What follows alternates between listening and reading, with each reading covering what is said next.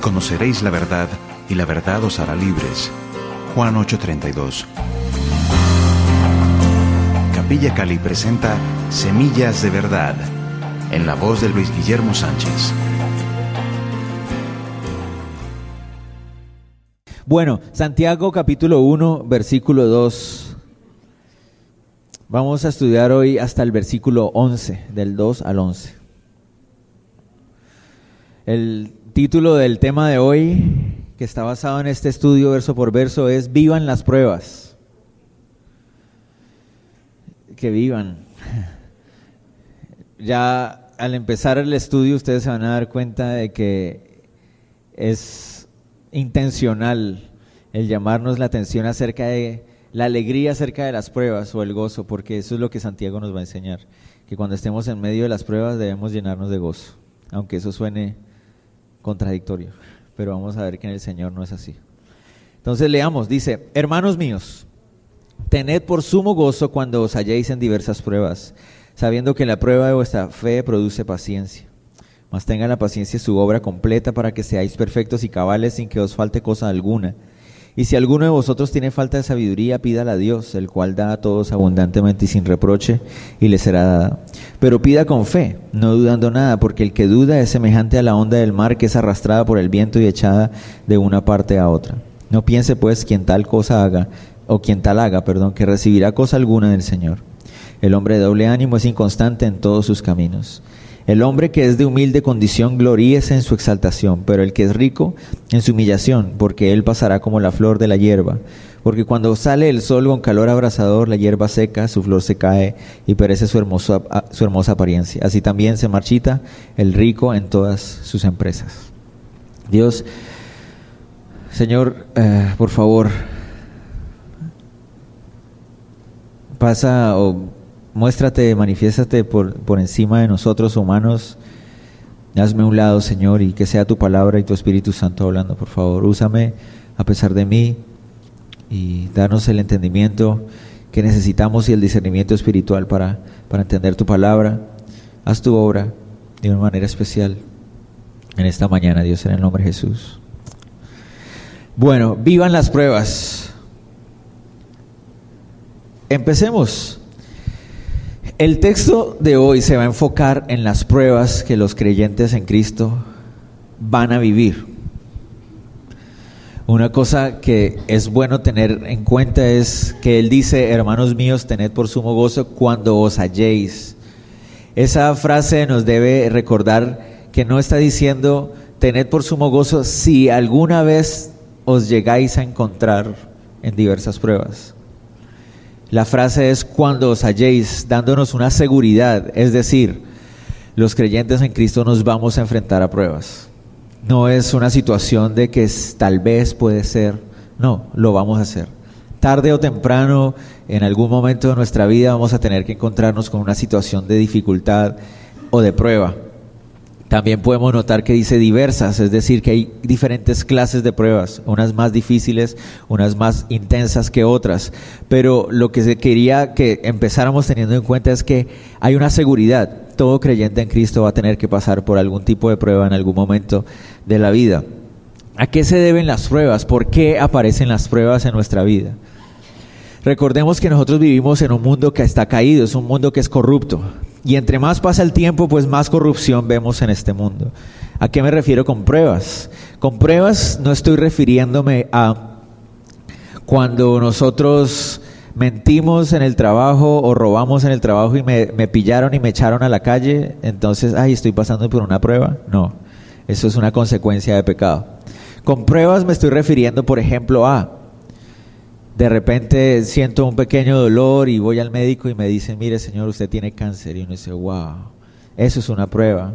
O de repente usted está trabajando muy responsablemente, con mucho gozo en su trabajo, y lo llaman y le dicen: mire, qué pena, vamos a tener que hacer un recorte personal y usted va a quedar despedido. Esa clase de cosas son pruebas, porque uno no está buscándolas y simplemente se aparecen en el camino y te dejan frío. Esa clase de cosas, pruebas. Los creyentes en Cristo vamos a pasarlas. ¿Por qué? Porque aunque somos creyentes en Cristo y tenemos al Señor en nuestras vidas y todo, vivimos en un mundo caído. Y este mundo caído ofrece eso, aflicción. Eso es lo que el mundo en el que vivimos ofrece. Las enfermedades son a raíz de nuestro propio pecado. Cuando Adán y Eva pecaron, dejaron que la corrupción entrara a nuestros cuerpos y desde ese momento nos cansamos, nos desgastamos, nos enfermamos. Entonces, no es que Dios sea cruel con nosotros y quiera experimentar y jugar con nosotros poniéndonos pruebas encima. No, es parte de lo que es ser un ser humano. Entonces uno podría decir, bueno, ¿y qué me diferencia entonces entre ser creyente y no ser creyente? Porque todo el mundo pasa pruebas. En el mundo que vivimos hoy, todos pasamos dificultades. Y como les digo, entre más avanzamos, más es difícil el mundo, más complicado es. Estamos empezando otra temporada de lluvias y de invierno y apenas llevamos una semana de una lluvia constante y yo creo que ya hemos empezado a ver cosas más difíciles de las que vimos el año pasado. Es un mundo difícil, es un mundo con pruebas, es un mundo con aflicciones. Entonces, ¿cuál es la diferencia entre un creyente en Cristo y un no creyente en Cristo ante las pruebas? Si todos las pasamos. Pues que el creyente en Cristo tiene una forma distinta de enfrentar las pruebas. Ahí está la diferencia. No que no tengamos pruebas, sino que cuando las tenemos las enfrentamos de una manera distinta al que no tiene a Cristo en su corazón. Vamos a ver hoy que Dios quiere que cuando estemos en la prueba haya fe, gozo en nuestro corazón primero. Eso es lo primero que vamos a ver, ¿cierto? En los versículos 2 al 3 nos dice que debemos, hasta el 4 nos dice que debemos tener gozo en nuestro corazón cuando nos enfrentamos con las pruebas. El verso 5 al 8 nos va a enseñar que necesitamos sabiduría para enfrentar las pruebas. Y por último, nos dice que debemos tener una actitud de humildad en medio de la prueba. Entonces esas son tres cosas que deben caracterizar a un creyente cuando se enfrenta a la prueba. Primero, un gozo especial en su corazón. Ahorita vamos a describir qué es gozo. Segundo, sabiduría para tomar decisiones, una sabiduría práctica que nos lleva a tomar decisiones. Y tercero, humildad. Humildad en medio de las pruebas. ¿Por qué humildad? Porque a veces los creyentes o cualquier persona viene una prueba y se enojan con Dios. Y nos falta humildad a veces para entender que Dios lo que quiere es bendecirnos y ayudarnos en medio de las pruebas y fortalecernos, y nos enojamos con Él y empezamos a pelear con Él como si Él nos debiera algo a nosotros, como si Él tuviera algún tipo de obligación con nosotros cuando Él es Dios. Entonces empecemos. Gozo en la prueba, versículos 2 al 4. Dice: hermanos míos, tened por sumo gozo cuando os halléis en diversas pruebas, sabiendo que la prueba de vuestra fe produce paciencia.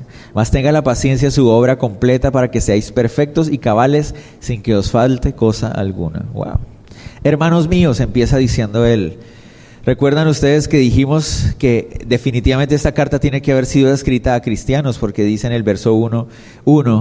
Capítulo 1, verso 1, Santiago, siervo de Dios y del Señor Jesucristo. Y después en el verso 2 les llama hermanos míos. No podría llamarlos hermanos si ellos no creyeran lo mismo que él. Entonces definitivamente está hablándole a creyentes en Cristo. Y eso nos vuelve a afirmar y a confirmar lo que les decía ahorita. Los cristianos pasamos por pruebas. Es la realidad. Entonces, ojo con esto. No vayamos a caer nunca en la trampa de lo que nos enseñan tal vez en este cristianismo moderno, donde dicen que si usted está pasando por una prueba es porque no tiene fe. ¿Cierto? Si usted está enfermo es porque no tiene fe. O si usted lo echaron del trabajo, entonces empieza a confesar positivamente que le van a dar otro trabajo. Y eso es lo que se enseña constantemente, tristemente en nuestros días hoy. Si usted está enfermo, no tiene fe. Pero aquí nos dice él, hermanos míos, tened por sumo gozo cuando os halléis en diversas pruebas. Es decir, vamos a pasar por pruebas. Recuerdan ustedes también que Pablo le dice a Timoteo, mira, a causa de tus aflicciones estomacales, toma vino en vez de agua. O sea que Timoteo está enfermo, le faltaba fe a Timoteo. Pablo llega y le dice a los Gálatas y les dice, le doy gracias a Dios porque ustedes, a pesar de la aflicción que yo tenía física, ustedes me aceptaron. No sabemos de qué clase de enfermedad está hablando Pablo, pero tenía una enfermedad y era tal vez notable, tal vez era algo en la piel, muchas personas piensan. Otros dicen que tal vez era algo en sus ojos. Pero era algo que se notaba y los Gálatas lo aceptaron igual. Y él dice, le doy gracias a Dios por esa actitud de ustedes de que a pesar de mi aflicción física ustedes me aceptaron. Entonces, ¿Pablo tenía falta de fe? No, la Biblia nos dice que vamos a pasar por diversas pruebas, vamos a pasar por dificultades. Después nos dice, tened por sumo gozo. Y aquí es donde nos encontramos con lo interesante del pasaje. Esa es la parte donde nos dice, esto no tiene sentido. Ok, usted nos está enseñando que vamos a tener pruebas, la Biblia dice que vamos a pasar por dificultades, pero otra cosa es que ahora nos venga a decir que además de que vamos a pasar por las dificultades, ¿tenemos que estar felices en ellas? Eso no tiene sentido. ¿Cómo vamos a estar felices en una dificultad? No puede ser. Pero él está diciendo así, tened por sumo gozo. La palabra tener, que está ahí, tener por, es una palabra que en el griego significa guiar el corazón, guiar nuestra mente. Es decir, este gozo no es un gozo que surge naturalmente cuando estamos en las pruebas. Debe ser una decisión del cristiano. Cuando nos enfrentamos a la prueba, el creyente en Cristo toma la decisión. Hay dos caminos, o no tiene gozo o sí tiene gozo. Es una decisión que nosotros debemos tener, porque la palabra tener por significa guiar nuestro corazón o guiar nuestra mente hacia tomar una decisión. Es decir, es una decisión personal el encontrarnos con la prueba y decir, Señor, lléname de gozo, por favor. Quiero tener gozo en medio de esta situación. ¿Qué significa gozo? Es la segunda pregunta que puede venir. La palabra gozo que está allí no se refiere a una alegría externa. Yo creo que muchos de ustedes saben eso, ¿no? La palabra gozo cuando aparece en la Biblia no se refiere a una alegría externa. Por ejemplo, yo estoy alegre porque el América ganó ayer 2-1, ¿cierto? Le ganó al Caldas, estoy feliz. Porque el Real no le pudo ganar al Barça allá en el Santiago, estoy contento. ¿Cierto? Porque la selección sub-20 de Guatemala clasificó por primera vez un mundial y va a venir a Colombia. Por eso estoy alegre. ¿Cierto? Pero esas son alegrías externas que dependen de circunstancias externas. Porque si el América hubiera vuelto a perder, estaría triste. Entonces mi gozo no depende de las cosas externas. Mi gozo debe depender es de algo supremo, superior. No de las cosas que suceden alrededor. El gozo del que la Biblia habla es algo interno. Es algo que está aquí adentro y que depende y que descansa en una convicción, en algo que yo creo, no en lo que sucede alrededor, sino en algo que yo creo. Es una paz de la que Pablo habla, ¿se acuerdan cuando él dice en Filipenses 4, les dice, no se estresen, no se preocupen, antes vayan ante el Señor y oren, pongan sus peticiones delante de los pies de Él, y Él va a guardar sus corazones y sus pensamientos, con una paz que nadie puede entender. Es eso, ese gozo, es esa tranquilidad de saber de que aunque me duele lo que está pasando, yo sé que Dios está en control, yo sé que Dios no me ha soltado, yo sé que Dios no me ha dejado a un lado. Eso es el gozo del Señor, es la tranquilidad de poder saber, Señor, esto es muy difícil, pero yo sé que tú estás aquí, pero yo sé que tú estás guiando, que tú estás protegiéndome en medio de todos y fortaleciéndome. Hay un pasaje también que dice en 1 Tesalonicenses 5, dice: dad gracias a Dios en todo. Y muchas personas han interpretado eso queriendo decir que uno debe darle gracias a Dios por todo. Y no, eso no es lo que él quiere decir. Noten la diferencia. Dad gracias a Dios en todo es distinto a dar gracias a Dios por todo. ¿A qué me refiero con esto? Imagínense ustedes que salgan ahorita, se tropiecen y se rompan una pierna. Señor, gracias porque me rompí la pierna. Uf, qué rico este dolor, Señor, gracias. No tiene mucho sentido, ¿cierto? Pero lo que sí tiene sentido, Señor, gracias porque aunque me rompí la pierna, tú estás aquí conmigo. Te doy gracias en todo. En la situación en la que estoy, te doy gracias porque yo sé que a pesar de eso tú estás aquí. Porque a pesar de eso, tú vas a hacer una obra en mí. Eso es distinto. A eso se refiere el gozo. No se refiere, como les digo, a una falsa alegría. Porque eso tampoco debe pasar. Hay muchos cristianos que están pasando por momentos de dificultad muy difíciles, muy complejos. Y uno les pregunta cómo están. No, supremamente bien, espectacular. Y dice, ¿será que tal vez lo que esa persona está tratando de mostrar una fachada de fortaleza, de que nada le pasa, de que todo está bien? No, el cristiano puede mostrar y decir, estoy triste, estoy acongojado, me duele, pero yo sé que el Señor está en control. Pero yo sé que Dios me va a sostener de su mano. Entonces, ¿ven la diferencia? Yo puedo ser sincero con mis hermanos en Cristo y decirles, mira, estoy pasando por un momento muy difícil, me siento triste, pero yo sé que Dios está conmigo. Yo sé que el Señor está aquí conmigo y Él me va a ayudar. Yo sé que Él me va a fortalecer en medio de esta fortaleza, en medio de esta prueba. Eso es la realidad del cristiano y ese es el gozo al que se refiere. Es el gozo que me ayuda a no caer en depresión. Ese es el gozo que no me ayuda, que me ayuda a no desparramarme y simplemente caer destruido. Es ese gozo que me mantiene firme, que me mantiene fuerte. Señor, esto es muy difícil, pero yo sé que tú estás en control. Yo sé que tú estás aquí en medio de nosotros. Yo sé que tú vas a hacer tu obra y vamos a salir adelante. ¿Qué más? Pues hay una convicción. Porque miren que más adelante en el 3, antes de que vayamos ahí, dice, sabiendo que tiene que haber una convicción en el corazón del creyente, y es esa convicción la que va a ayudar a que ese gozo surja. Pero lo que yo quiero que quede claro entre nosotros es que ese gozo no va a surgir mágicamente. Ese gozo tiene que ser una decisión personal nuestra. Dice, tened por, es decir, yo como cristiano, yo, Señor, yo quiero tomar la decisión. Esto es muy difícil, tú sabes que yo soy débil, pero yo quiero tener gozo, yo quiero tener esa paz, yo quiero tener esa tranquilidad en medio de este momento porque yo sé que tú la puedes dar.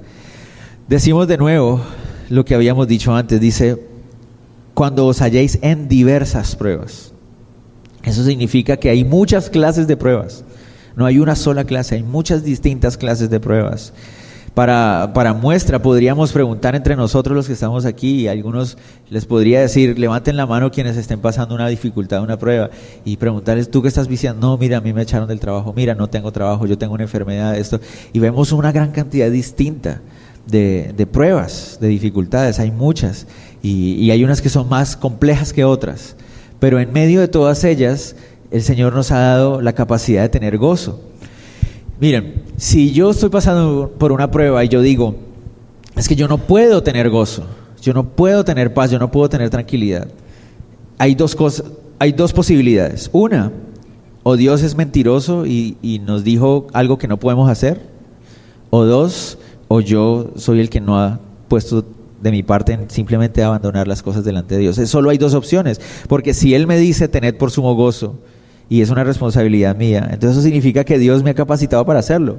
Él me va a permitir hacerlo, ¿cierto? Entonces, Dios nunca nos va a poner a hacer algo que nosotros nunca, que no podemos hacer, algo que se sale de nuestra capacidad. Entonces, tengamos siempre en cuenta eso. Cuando decimos diversas pruebas, también deberíamos hacer un énfasis en esto. Significa que no hay una prueba que yo no pueda soportar.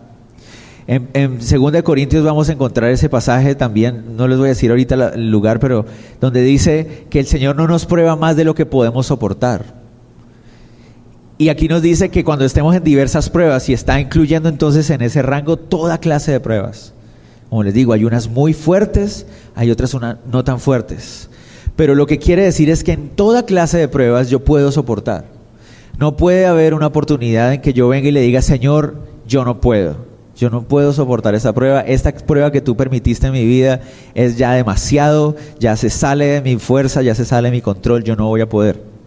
Un cristiano no debe y no puede decir eso. El cristiano tiene que entender que si Dios lo permitió estar en esa prueba es porque puede superarla, porque puede soportarla. Yo no estoy con eso y yo no quiero ser malentendidos si tal vez alguno de ustedes está pasando por una prueba. Yo no quiero que eso suene un regaño, porque no es un regaño de que usted está pasando una prueba, entonces tiene que hacer. No, es un ánimo de recordarle, si Dios dice que se puede hacer es porque se puede hacer. Y si Él dice que se puede hacer es porque Él nos va a ayudar a hacerlo, no porque nos va a dejar ahí a la deriva, hágale, tenga gozo. No, es porque Él está dispuesto también a proveernos de lo necesario. Vamos a ver más adelante.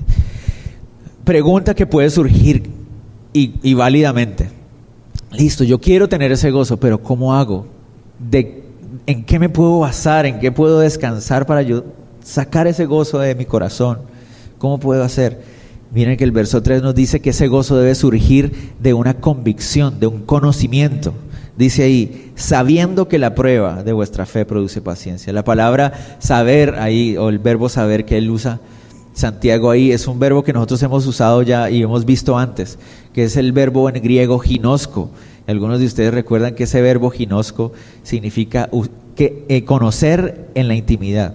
O sea, no es simplemente conocer con los sentidos de yo lo vi, yo sé qué es. No, es saber, de tener una convicción íntima, de conocer en realidad, de estar seguro de eso. Entonces, eso nos lleva a otra parte. El creyente en Cristo entonces debe estar seguro de algo. ¿De qué debe estar seguro el creyente? De que la prueba de nuestra fe produce paciencia. Eso es algo que dentro del creyente en Cristo debe ser bien arraigado. La prueba de mi fe tiene un propósito. Eso debe ser fijo, arraigado en nuestro corazón, para que cuando nos enfrentemos a la prueba, entonces podamos tener ese gozo, porque el gozo va a depender y va a descansar en el saber con seguridad de que Dios tiene un propósito en medio de esto. Y yo creo que ustedes lo han escuchado muchas veces. Dios tiene un propósito, no sé cuál es, pero Dios tiene un propósito. Y a veces esa frase, yo no sé si a ustedes les pasa, pero para las personas que están pasando una prueba, esa frase le puede volver como, ya, no me lo digas más, ya sé, ya. Porque es muy fácil decirlo. No, hermano, no te preocupes, Dios tiene un propósito. Yo, sí, yo sé, gracias.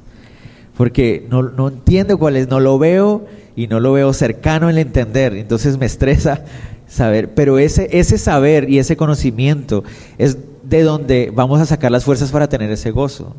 El saber que Dios está en control. Mírenles otra vez, sabiendo, entendiendo, conociéndolo, estando seguros de qué, de que la prueba de nuestra fe produce paciencia. La prueba de nuestra fe. La palabra prueba allí significa ensayar algo. Hay una palabra muy parecida que también se usa más adelante, que se refiere a cuando a alguien le hacen un examen. La palabra prueba muchas veces en la Biblia se puede traducir como un examen. Y no sé, algunos de ustedes recuerdan cuando todavía en el colegio al examen se le llamaba prueba.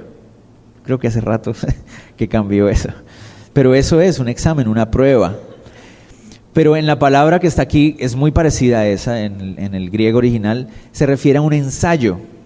Y se refería se puede usar a cuando uno va a hacer un ensayo para ver si eso que vamos a usar se quiebra o no se quiebra, se rompe o no se rompe. Esa es la idea. Entonces, dice que la prueba de nuestra fe, el Señor va a poner nuestra fe a prueba, ¿cierto? Y ahí es donde les digo que en esos momentos es donde se ve la fe real. La fe real del cristiano no se ve los domingos de la mañana cuando viene a levantar las manos. Esa es una manifestación muy hermosa de adoración y toda la cosa. Pero puede ser emocional, ¿cierto? Entonces, ¿cómo podemos saber si es una fe real? Bueno, entonces, ahí viene la prueba. ¿Correcto? ¿Me hago entender? Yo puedo decir, sí, yo soy cristiano, yo creo en Dios, yo creo en lo que Cristo dice y en su palabra, ¿sí? Puedo decirlo. Y listo, si usted lo dice, yo le creo. Está bien. Seguramente es verdad. Pero está la posibilidad de que eso tal vez sea también emocional, que sea simplemente algo de momento, algo pasajero, algo de una emoción momentánea. ¿Cómo se va a saber o cómo yo sé? No, ojo con esto, no es que Dios no sepa cómo es nuestra fe, Él sabe. Pero ¿cómo es que yo voy a saber que mi fe es real? Pues cuando esté en medio de una prueba y yo empiece a ver cómo reacciono ante esa prueba, entonces allí es donde me voy a dar cuenta si mi fe es real o es una fe emocional, o a veces una fe por conveniencia. Recuerdan que Jesús dice que el sembrador salió a tirar la semilla y una de esas semillas cayó en una tierra donde había espinos y creció la plantita, pero los espinos la ahogaron, y dice Jesús que ese representa a esas personas que escuchan la palabra de Dios con mucha alegría y mucha emoción, pero cuando llegan los problemas se secan. Allí se muestra la prueba de la fe. Allí es cuando podemos saber si nuestra fe es fuerte, es firme o es débil, o si es real o no es real. Ahí se puede ver. Entonces, tremendo. Este pasaje no es un pasaje que sea agradable de escuchar, ¿cierto? Que Dios nos diga, miren muchachos, van a pasar por pruebas. Van a venir las pruebas. Pero cuando lleguen, llénense de gozo, con la convicción y la seguridad de que hay un propósito en medio de esa prueba. La idea es probarla para saber cuál es el resultado. ¿Qué hay en esa fe que tú dices tener? ¿Es real o no es real? Para eso sirve la prueba. Dice que la prueba de nuestra fe produce paciencia.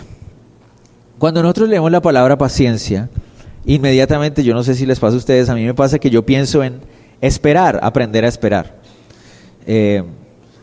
Yo soy muy malo esperando, es uno de mis puntos más débiles. No me gusta esperar.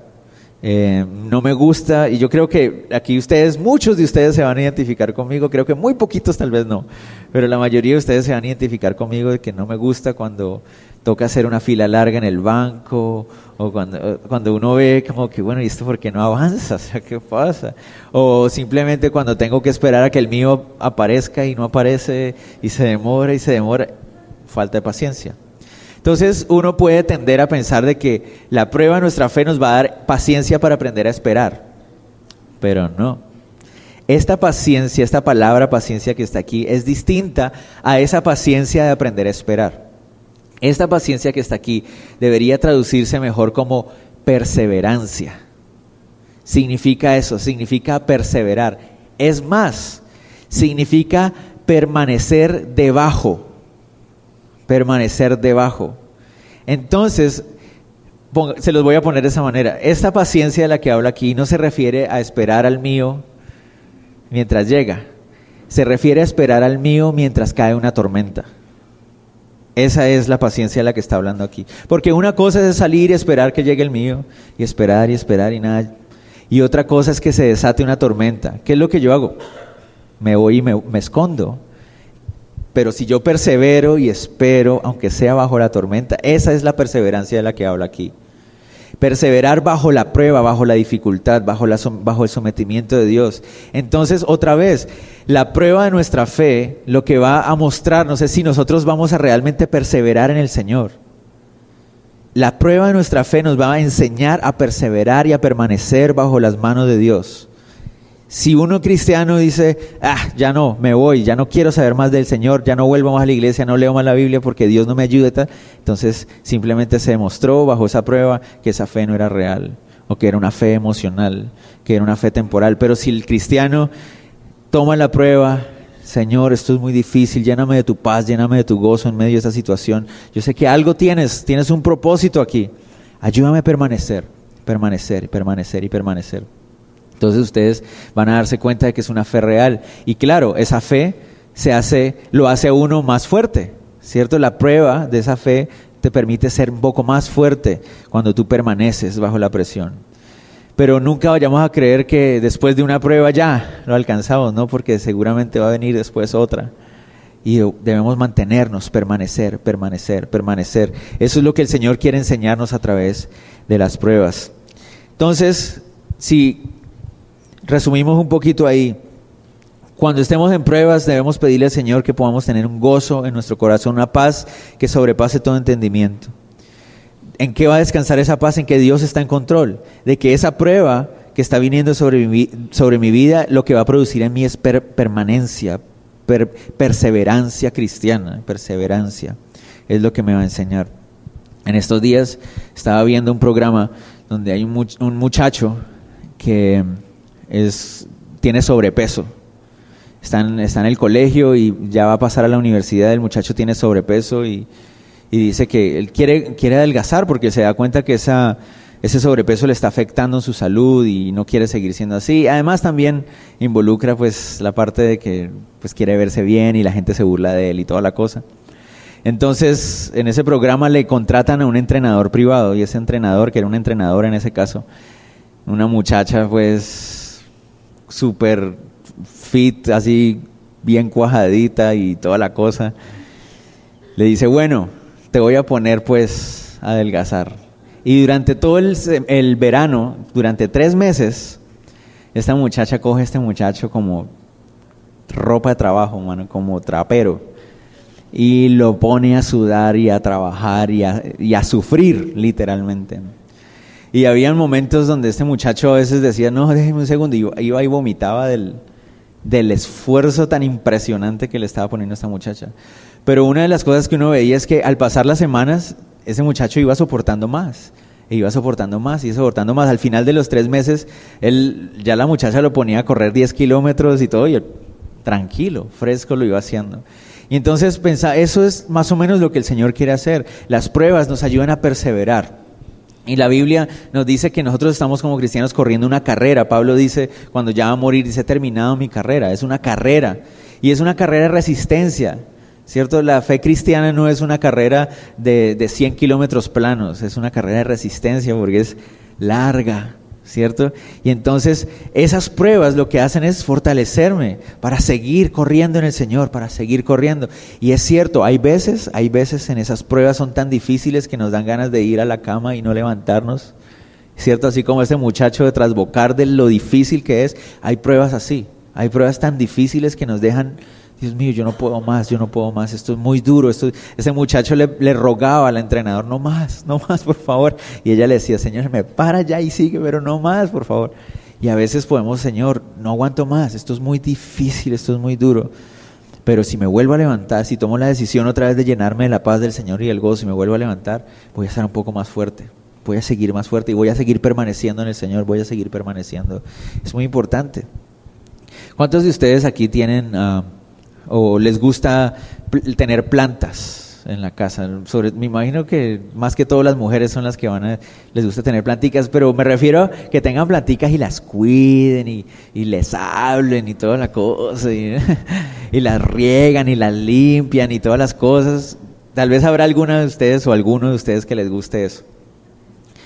Ustedes también deben saber entonces que para cuidar una plantita a veces hay que cortarle ciertas hojitas, a veces incluso hay que podarla, que uno dice, uy, mira cómo quedó la pobre, pero ¿es por qué? Porque eso le va a ayudar a crecer después. ¿Cuántos de ustedes que han hecho eso han escuchado a su plantita, oiga, no, esa no, ay, no, esa no, ah? ¿Cierto? Ninguno ha hecho eso, pero esa es la idea.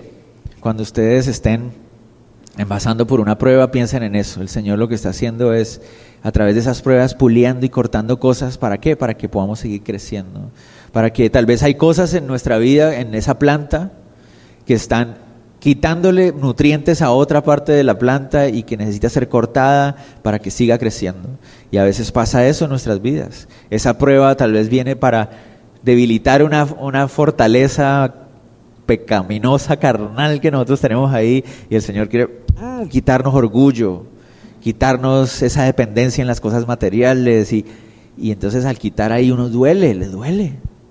La planta no tiene la oportunidad de gritar y de decir no, nosotros sí, pero ese corte es para que la planta siga creciendo mejor, para darnos fortaleza, para darnos permanencia y perseverancia en el Señor. Miren, uno dice, bueno, listo, para darnos perseverancia, el Señor tiene un propósito. Miren lo que sigue diciendo. Mas tenga la paciencia su obra completa para que seáis perfectos y cabales sin que os falte cosa alguna.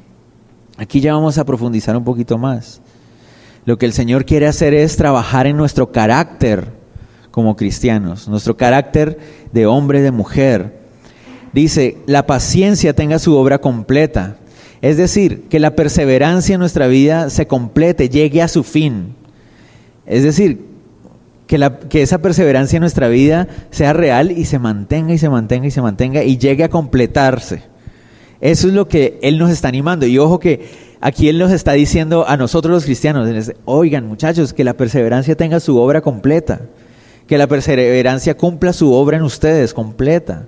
Es algo que nosotros tenemos que entender y que nosotros tenemos que asimilar como cristianos. Ok, voy a permanecer, voy a perseverar, porque si yo permanezco y persevero, voy a ver la obra completa de Dios. Entonces eso me habla de algo interesante. No vamos a poder conocer realmente todo el propósito que Dios tenía hasta el final. Entonces por eso hay que permanecer. Es como si ustedes están viendo una película y ve, contame el final, no, tenés que vértela. A veces estoy viendo una película con mi esposa y mi esposa me dice, dime, ¿qué va a pasar? ¿Ese señor va a hacer eso? Y, mi amor, espérate, veamos a ver qué va a pasar. No, pero dime, ¿lo van a matar? Yo, espérate, veamos a ver qué pasa. O sea, ¿por qué no esperamos a ver cuál es el resultado final? Tal vez lo matan, tal vez no lo matan, yo qué sé. Pero veamos a ver qué pasa, qué sucede al final de la película. Es lo mismo. A veces, Señor, pero ¿cuál es el propósito? ¿Cuál es el propósito? No, deja que la perseverancia, la paciencia tenga su obra completa. Que ella tenga su obra completa y al final vas a entender cuál es el propósito. El propósito, en términos generales, va a ser el siguiente. Dice ahí, para que seáis perfectos y cabales sin que os falte cosa alguna. Entonces uno dice, ok, ¿cómo así? O sea, las pruebas nos van a hacer perfectos. Pero la palabra perfecto significa allí significa, literalmente la palabra perfecto se refiere a alguien que se desarrolla completamente, esa es la idea. Crece completamente, se madura completamente, a eso se refiere la palabra perfecto. No se refiere a alguien que no tiene fallas, no se refiere a alguien que no tiene errores, se refiere a alguien que ha crecido y ha crecido hasta el punto correcto, adecuadamente.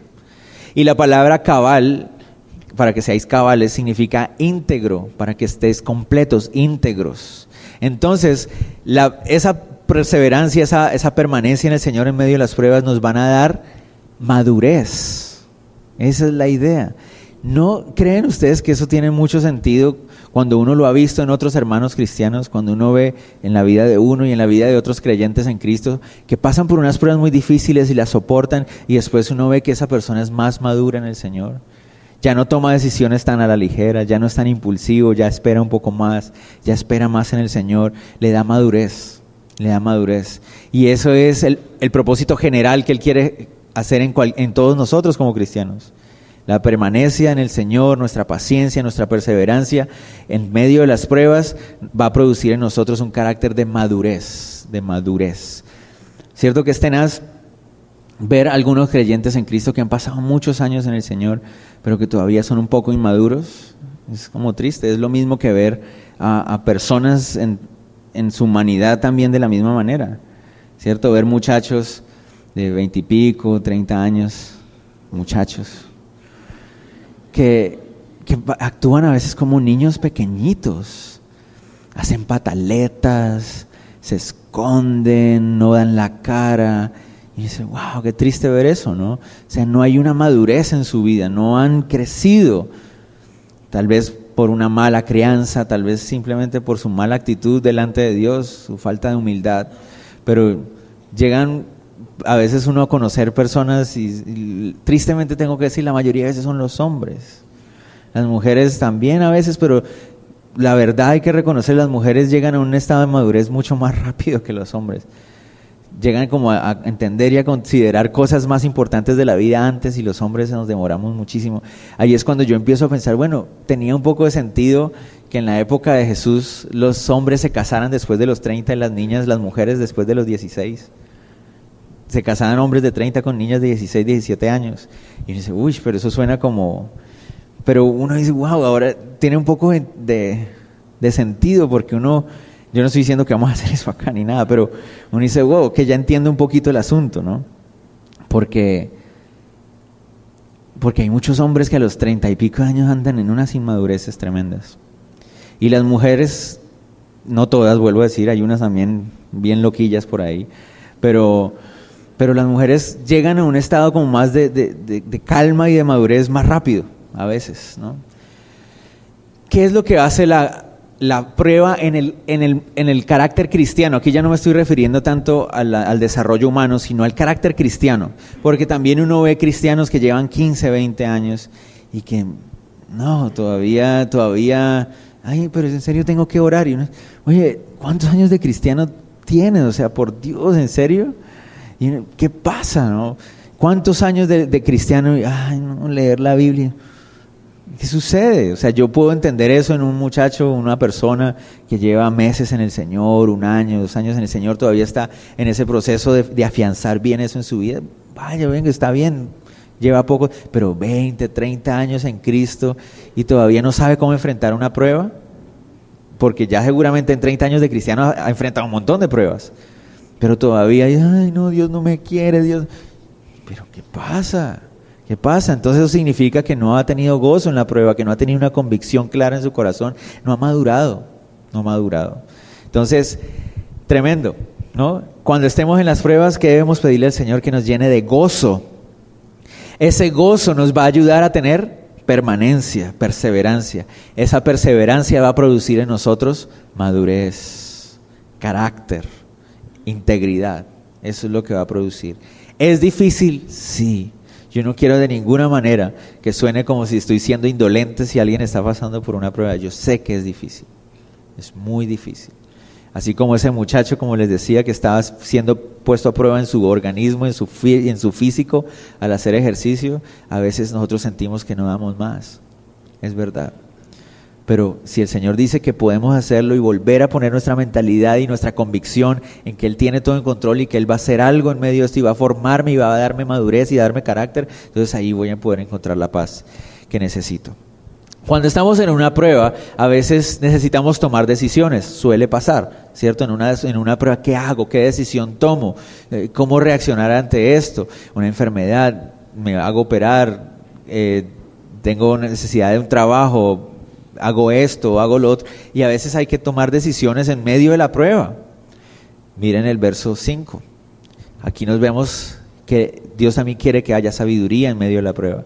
Dice, y si alguno de vosotros tiene falta de sabiduría, pídala a Dios, el cual da a todos abundantemente y sin reproche, y le será dada.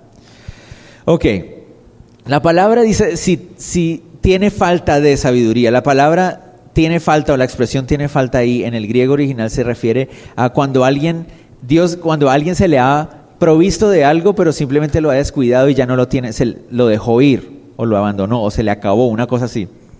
Pero se refiere a que se le ha provisto, pero ya no lo encuentra, se le perdió, se le acabó, la dejó a un lado, la abandonó. Entonces, no tengo sabiduría. Y eso tiene mucho sentido porque sabemos que cuando venimos a Cristo, Cristo es la fuente de toda sabiduría. Entonces, si Cristo está en mi corazón, pues yo tengo acceso a la sabiduría del Señor. Eso está en 1 Corintios también, ¿cierto? Descansamos en la sabiduría de Dios y no en la de los hombres porque ya Cristo está en nuestro corazón. Pero ustedes y yo pueden decir con toda tranquilidad y toda seguridad, hay veces en que yo no sé qué hacer. Hay veces en una prueba donde yo no sé qué decisión tomar, no sé, se me hace difícil, no tengo ni idea hacia dónde ir, qué decisión tomo, porque voy a involucrar a mi familia, porque voy a involucrar algunos otros factores muy importantes en mi vida. ¿Qué hago? Entonces uno dice, no, pero me da pena, porque si Dios ya me ha dado en Él la sabiduría que yo necesito en la palabra y yo me siento que no sé qué hacer, a mí me da pena pedirle al Señor. Pero miren lo que Él dice ahí. Si tienen alguno de ustedes falta de sabiduría, pídala a Dios. Entonces, ¿qué debemos hacer cuando necesitamos tomar decisiones y no sabemos cuál es lo mejor? Pidámosle a Dios sabiduría. Señor, no sé qué hacer, ayúdame, guíame, muéstrame, cierra puertas, abre puertas, dame sabiduría de manera que yo pueda saber lo que debo hacer. La palabra sabiduría allí es la palabra que ustedes conocen, que incluso muchos de ustedes se llaman así o tienen hijos que se llaman así, es la palabra Sofía, sabiduría, y se refiere a saber cómo vivir, a saber tomar decisiones. No se refiere a tener un gran conocimiento, a ser muy inteligente, a saber cómo se resuelve un problema de álgebra lineal, no se refiere a eso. Se refiere a saber vivir, saber tomar decisiones, ser sabio a la hora de tomar una decisión. Y a veces nos tenemos que reconocer no sabios, ignorantes en ese sentido. Eso me enseña también de que como cristiano nunca debo caer en la trampa de decir, no, tranquilo, yo ya sé qué hacer. Yo siempre sé qué hacer. Upa. Eso ya es orgullo y ya estamos cayendo en problemas ahí también. Tenemos que reconocer con toda tranquilidad que hay veces como cristianos, no importa cuántos años llevamos en el Señor, hay veces en que no sé qué hacer. Y es verdad. ¿Qué debo hacer en esos casos? Pedir a Dios. La palabra pedir allí se refiere a rogar, no solamente a Señor, dame. No, es un ruego, es una humildad. Señor, por favor, necesito tu sabiduría. En este momento no la tengo, me falta. Ayúdame. ¿Qué dice la palabra ahí que va a ser la reacción de Dios? Dice ahí, el cual da a todos abundantemente y sin reproche. Es hermosísimo esta parte, porque la palabra abundantemente significa con generosidad. Y sin reproche significa sin regaño, sin reprensión. ¿Qué significa eso? Que yo puedo ir delante de Dios en medio de la prueba y decirle, Señor, yo necesito tu sabiduría, yo no sé qué hacer. Y puedo tener la seguridad y la tranquilidad de que Dios no me va a decir, bueno, pero un poquitico, nada más, solo por hoy, y no me siga pidiendo más. Dios no va a hacer eso. Dios es con abundancia, generosamente y sin regaño, sin reprensión. ¿Qué me quiere decir eso? Que pedirle sabiduría a Dios no es malo. Es bueno, es lo correcto reconocer con el Señor, necesito sabiduría. Lo que sí hay que tener en cuenta es que una vez que la he obtenido, tengo que creer que la he obtenido y debo empezar a confiar y dar pasos en esa sabiduría que Dios me está dando, porque tampoco significa que voy a seguir pidiendo y eso lo vamos a tocar ahí en el sentido de dudar. Pero hablemos de esto. A Dios le agrada que dependemos de su sabiduría. Y a veces la prueba produce eso, ¿cierto? La prueba nos lleva de rodillas ante el Señor y nos lleva a reconocer que no somos nada. Muchas veces los hombres y las mujeres creemos que todo lo tenemos bajo control. No, yo ya he pasado muchas veces, yo ya soy un hombre maduro, yo ya conozco de situaciones y asuntos, entonces yo ya sé qué voy a hacer. Pero a veces la prueba llega a tanta dificultad y a tan grado que llega un momento donde yo doblo las rodillas y dice, Señor, me equivoqué, yo no sé qué hacer. Yo no sé qué hacer, ya. O sea, me rindo, yo tengo ni idea de qué está pasando, yo no sé para dónde agarrar, no sé. Necesito tu sabiduría. ¿Qué hace el Señor? Dice que da abundantemente y sin reproche, con generosidad, sin regaño. Eso es lo que Él hace. Por eso Él dice que es necesario pedir, y cuando dice pedir es pedir con ruego, con humildad. Él no tiene una obligación de darme sabiduría, pero Él le agrada darme sabiduría. Entonces por eso puedo ir a Él, porque Él le gusta dármela. No es algo malo, es algo bueno. Pero entonces, ¿cuál debe ser la actitud? Otra vez, miren lo que Él dice ahí. Pero pida con fe, no dudando nada. Pida con fe. Muy interesante, ustedes se van a dar cuenta que en la carta de Santiago hay 14 ocasiones donde Santiago usa la frase tener fe, o pida con fe, o tenga fe. Y en todas esas, la idea de tener fe está ligada a una acción o una actitud. ¿Qué quiere decir? Pues Santiago, desde el principio dijimos que se va a enfocar en decirnos que si yo tengo fe, eso se tiene que ver en mi vida. O sea, que la fe tiene que trascender las palabras. Pida con fe, es decir, la actitud con la que usted pide va a mostrar si es fe o no es fe. La fe tiene que manifestarse en acciones y en actitudes, no solamente palabras. Si yo estoy pidiéndole sabiduría a Dios, pero lo estoy haciendo dudando, entonces no lo estoy haciendo con fe, por más que yo diga que lo estoy haciendo con fe.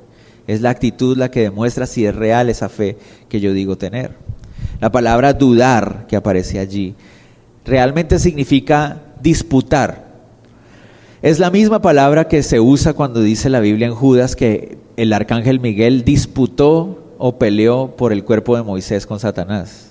Es la misma palabra que se usa cuando Pedro se enfrentó a los fariseos con los judíos ortodoxos en Jerusalén, dice Hechos. Dice que disputaba con los de la circuncisión. Entonces uno dice, bueno, ¿cómo así? Pida con fe, no disputando, no peleando.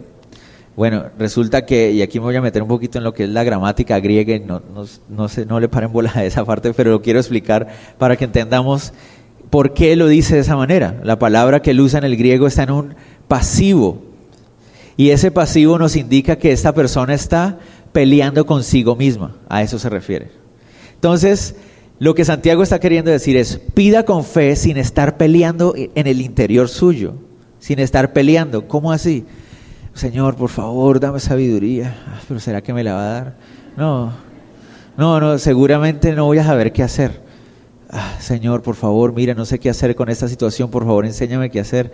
No, pero seguramente la embarro, seguramente voy a tomar una mala decisión. A eso es una disputa interna que no le da la tranquilidad y la seguridad a uno de que Dios le va a dar a eso.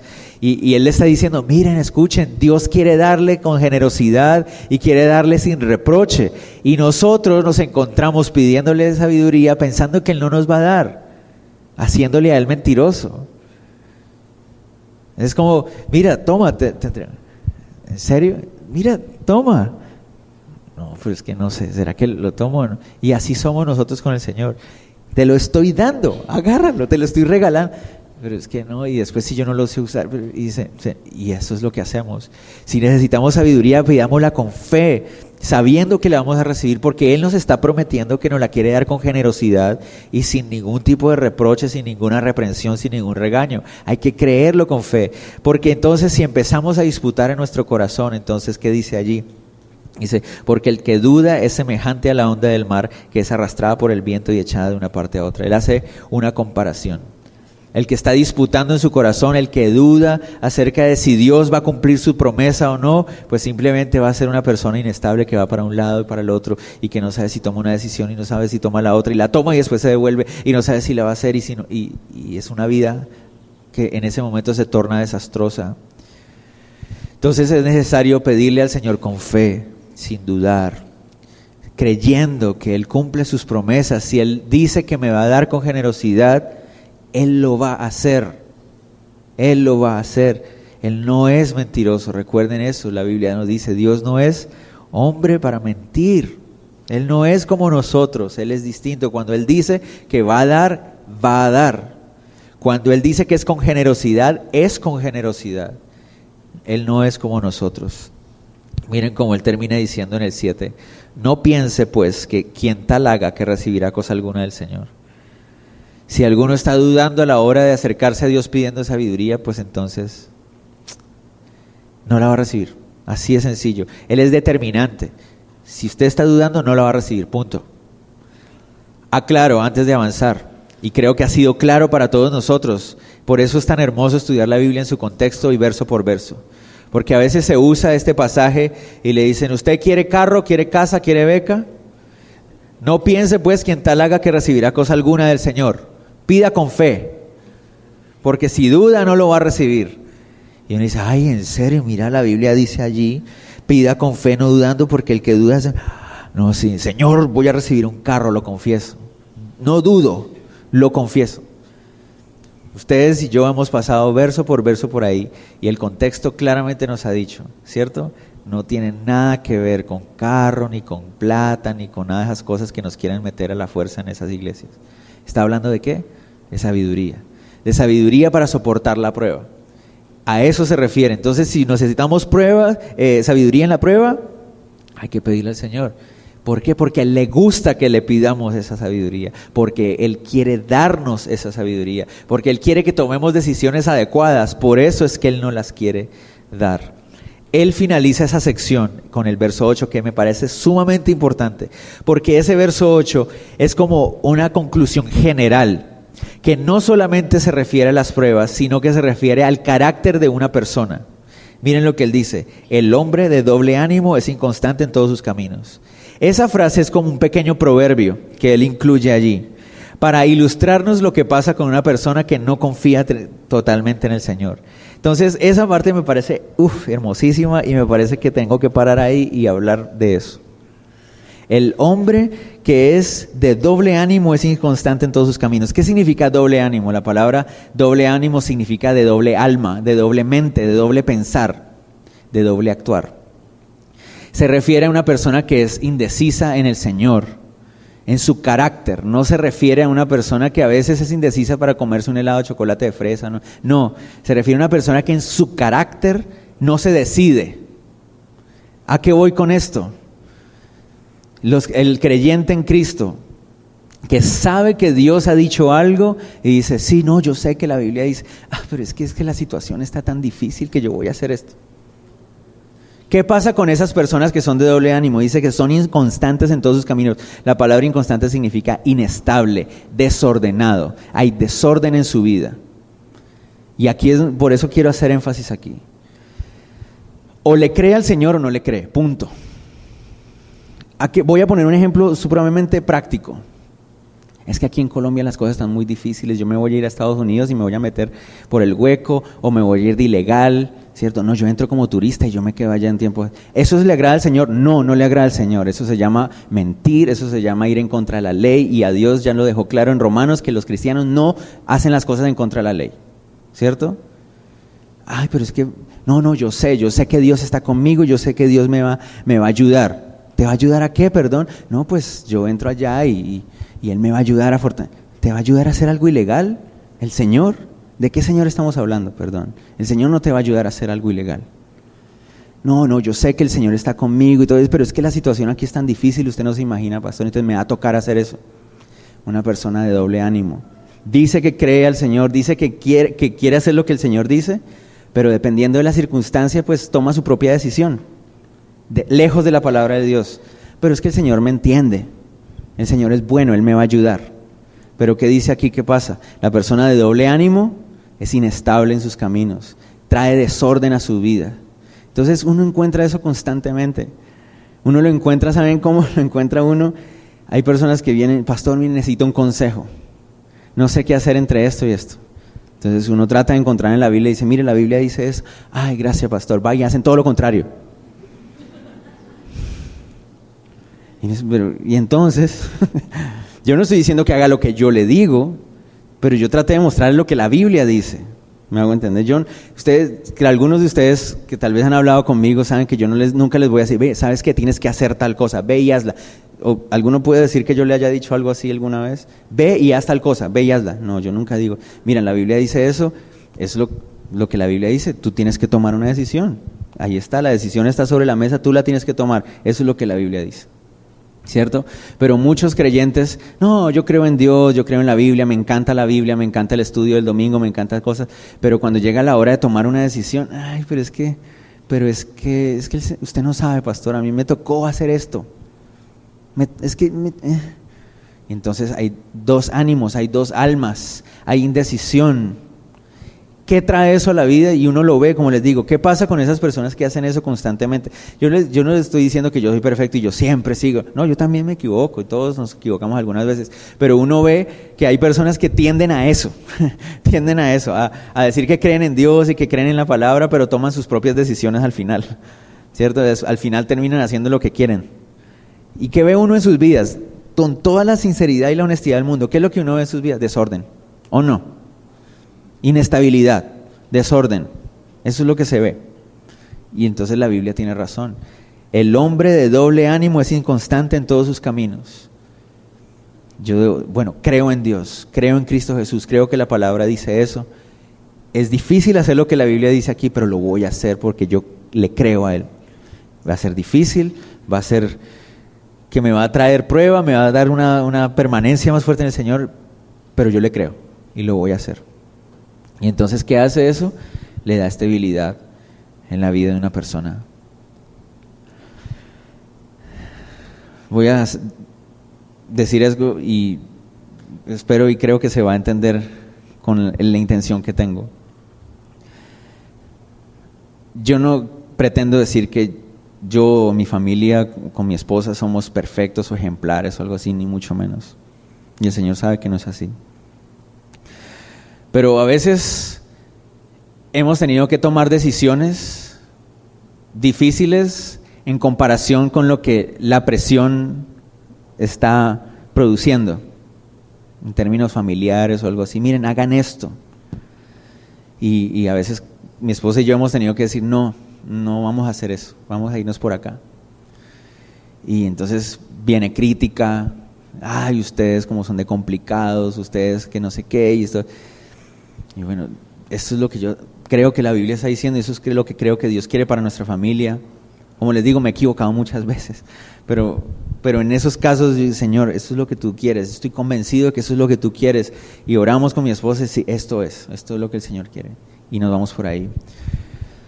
Al pasar el resultado, el tiempo pasa, uno ve que las personas que tomaron esa decisión están en una inestabilidad en su vida. Y que gracias a Dios el Señor nos ha guardado a mi esposa y a mí en algo estable. Vuelvo a recordar y lo quiero recordar aunque suene aburridor y repetitivo. Yo no estoy diciendo que somos perfectos ni que somos ejemplares ni nada de eso, pero quiero ponerlo como un testimonio de parte de ustedes, hacia ustedes. El Señor nos ha mantenido como una familia estable. Y le doy gracias a Dios por eso.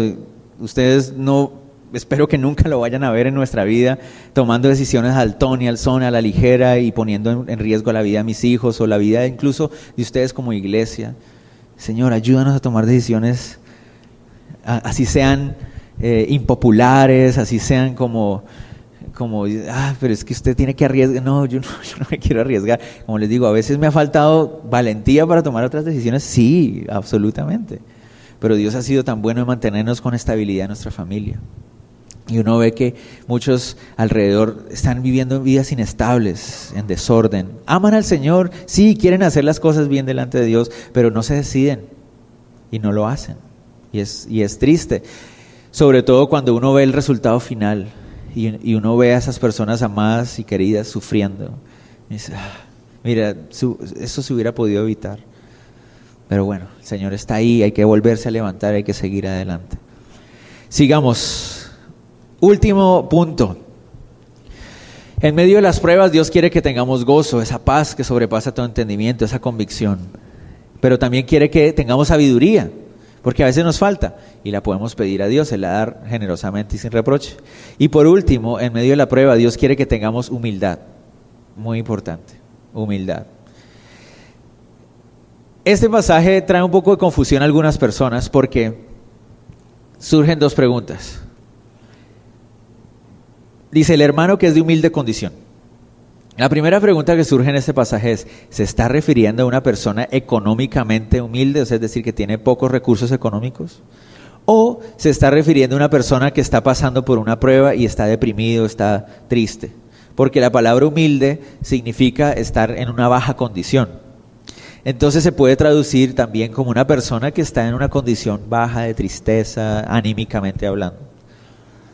Pero personalmente yo creo que por el contexto de la carta, es decir, a quienes les está escribiendo Santiago, yo creo que está hablando de personas que tienen bajos recursos económicos, está hablando de pobreza económica, el hermano que es de humilde condición. Y lo que parece estar sucediendo es que los hermanos creyentes en Cristo que son de más dinero, estaban tal vez opacando o haciendo sentir mal a aquellas personas que no lo tenían tanto.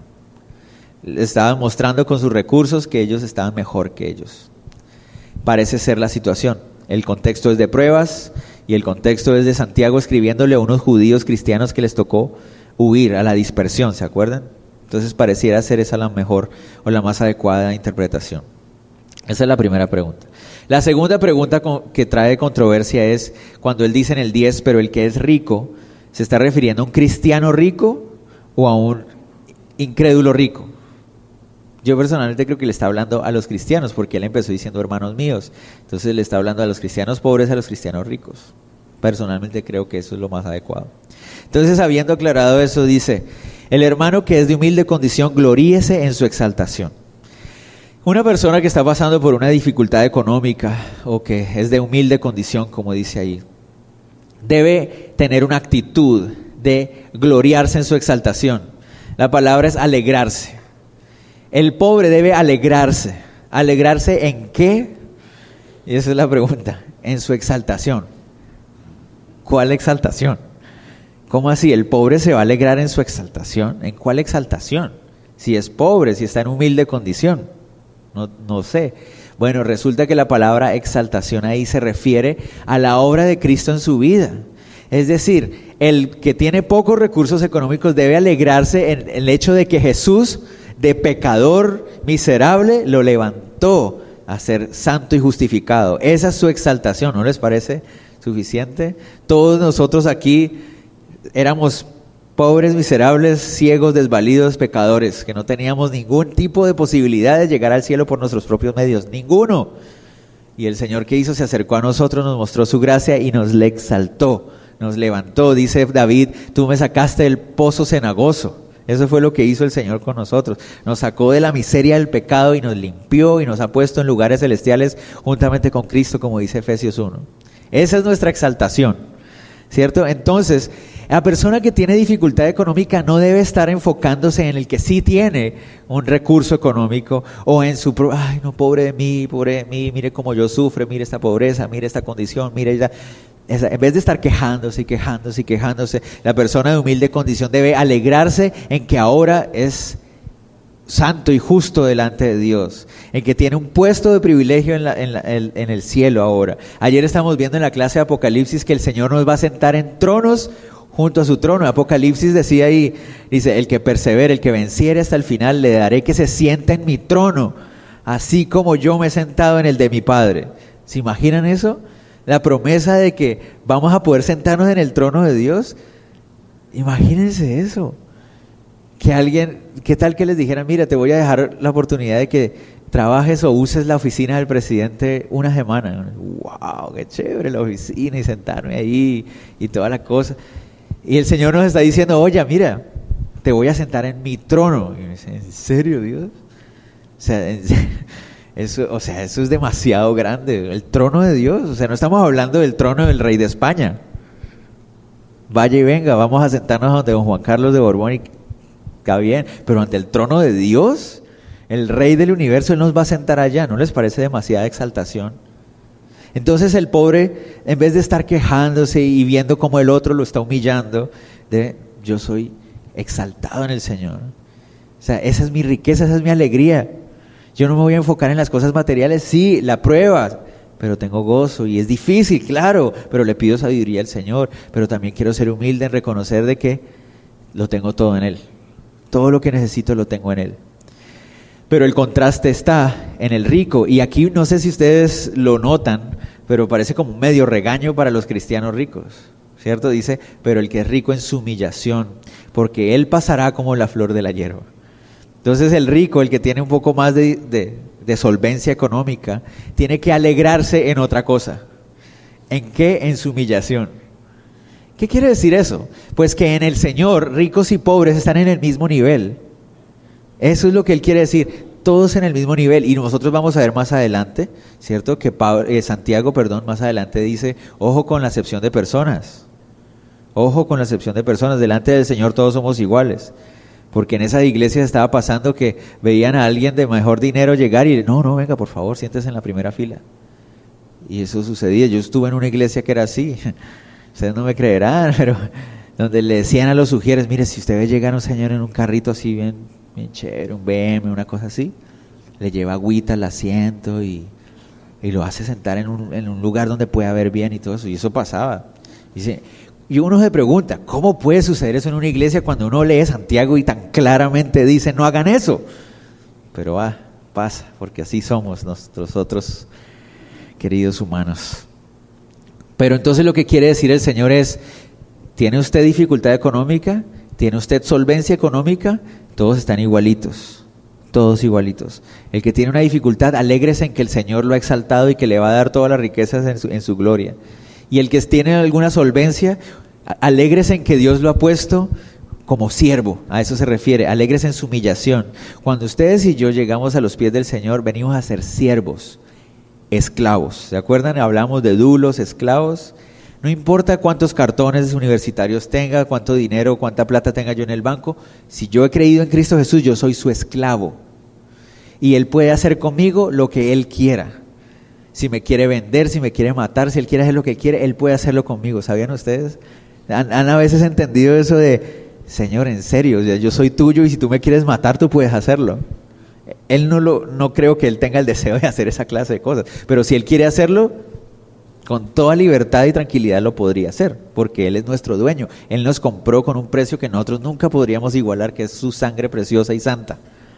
¿Correcto? Entonces, si una persona tiene una solvencia económica, tiene que gozarse, alegrarse en que Dios lo ha puesto como su esclavo, como su siervo. De manera que el pobre y el rico se pueden gloriar juntos.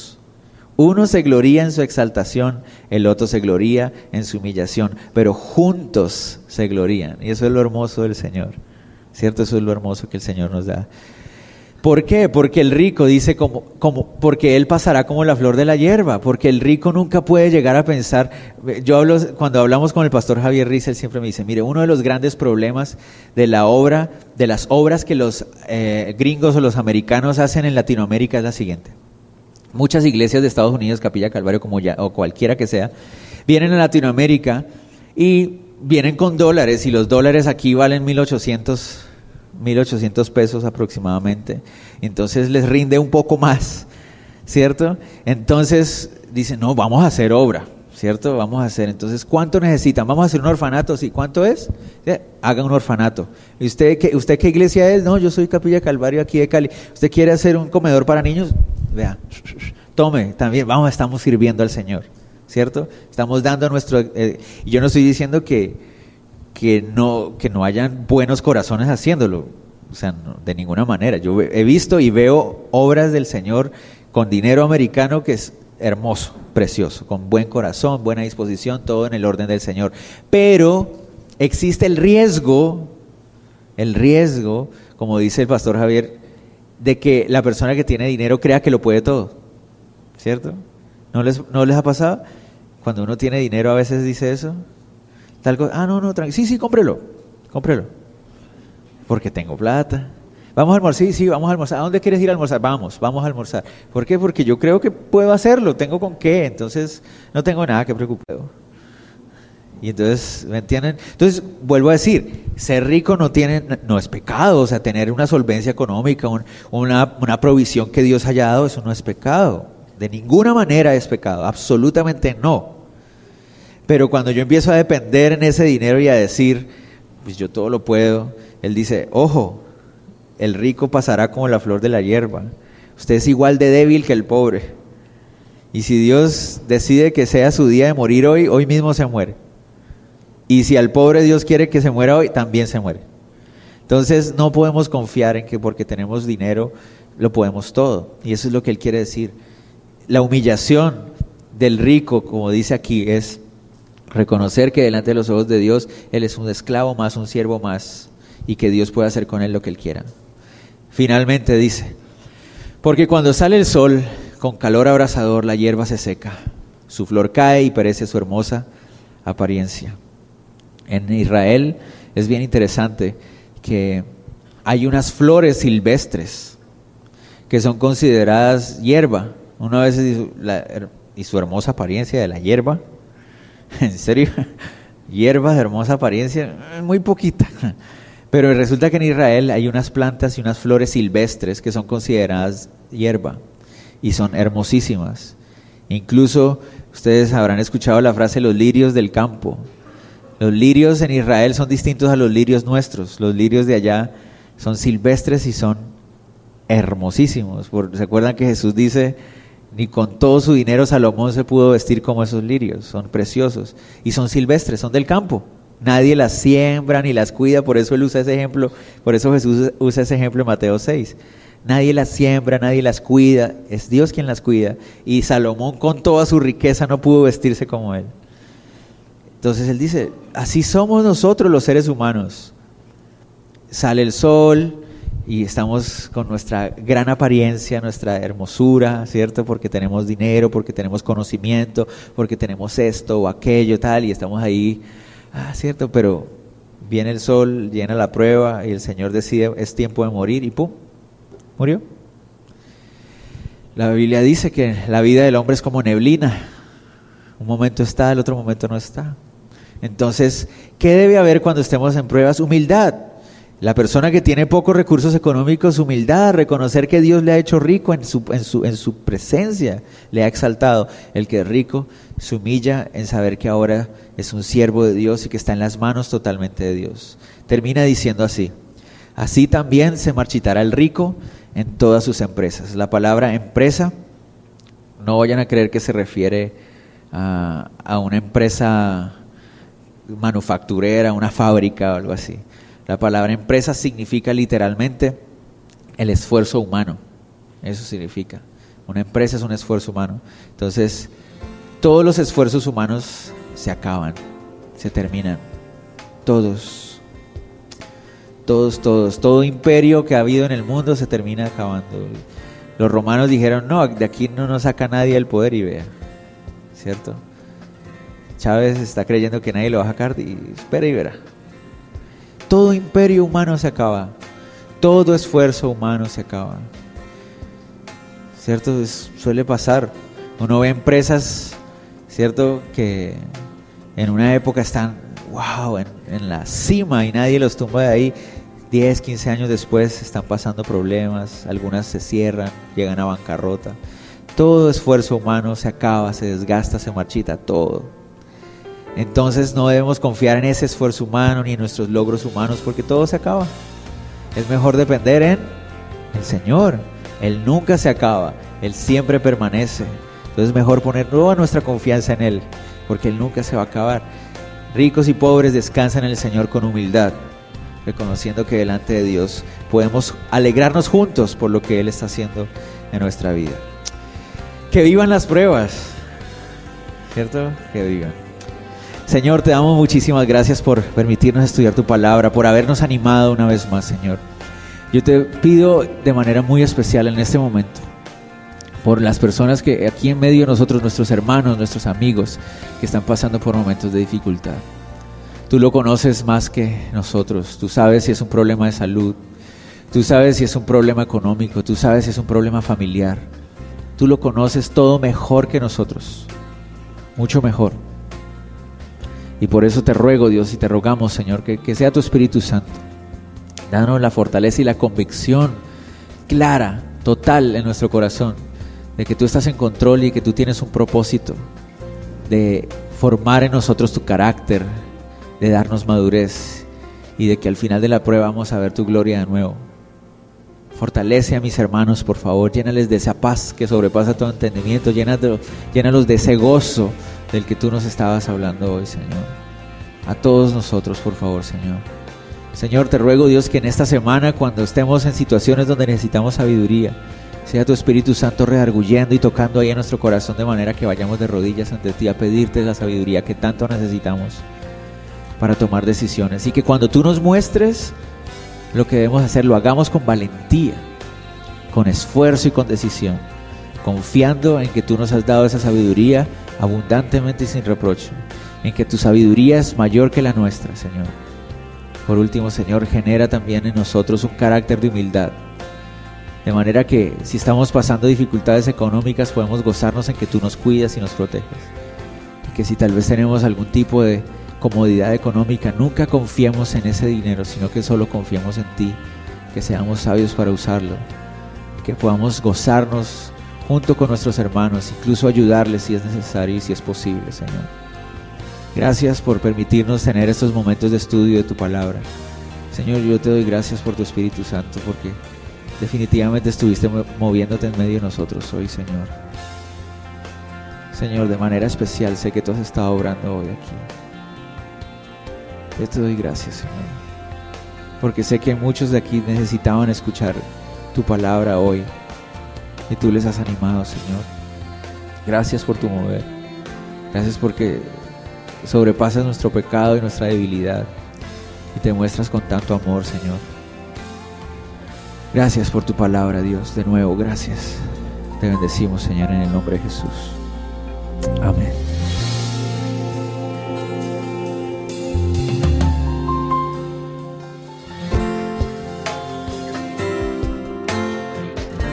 Si anhelas la presencia de Dios en tu vida, su perdón, su paz, si anhelas recibir esa vida nueva que Él te ofrece, tan solo tienes que levantar tu voz en una oración.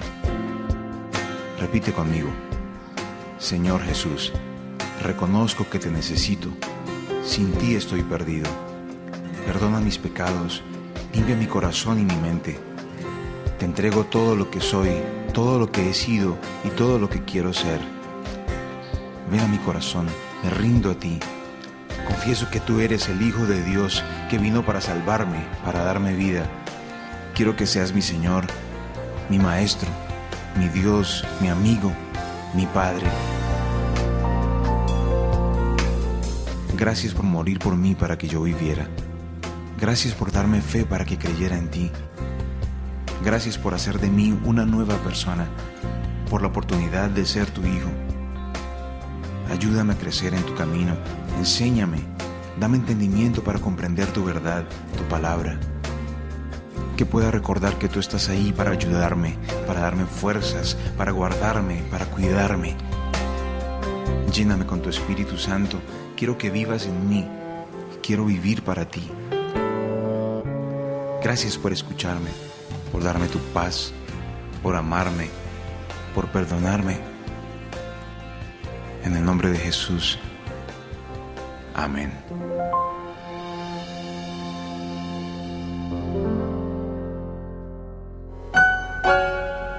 Esperamos que este estudio de la Biblia haya sido de bendición para tu vida y de alimento para tu corazón. No te pierdas el próximo estudio.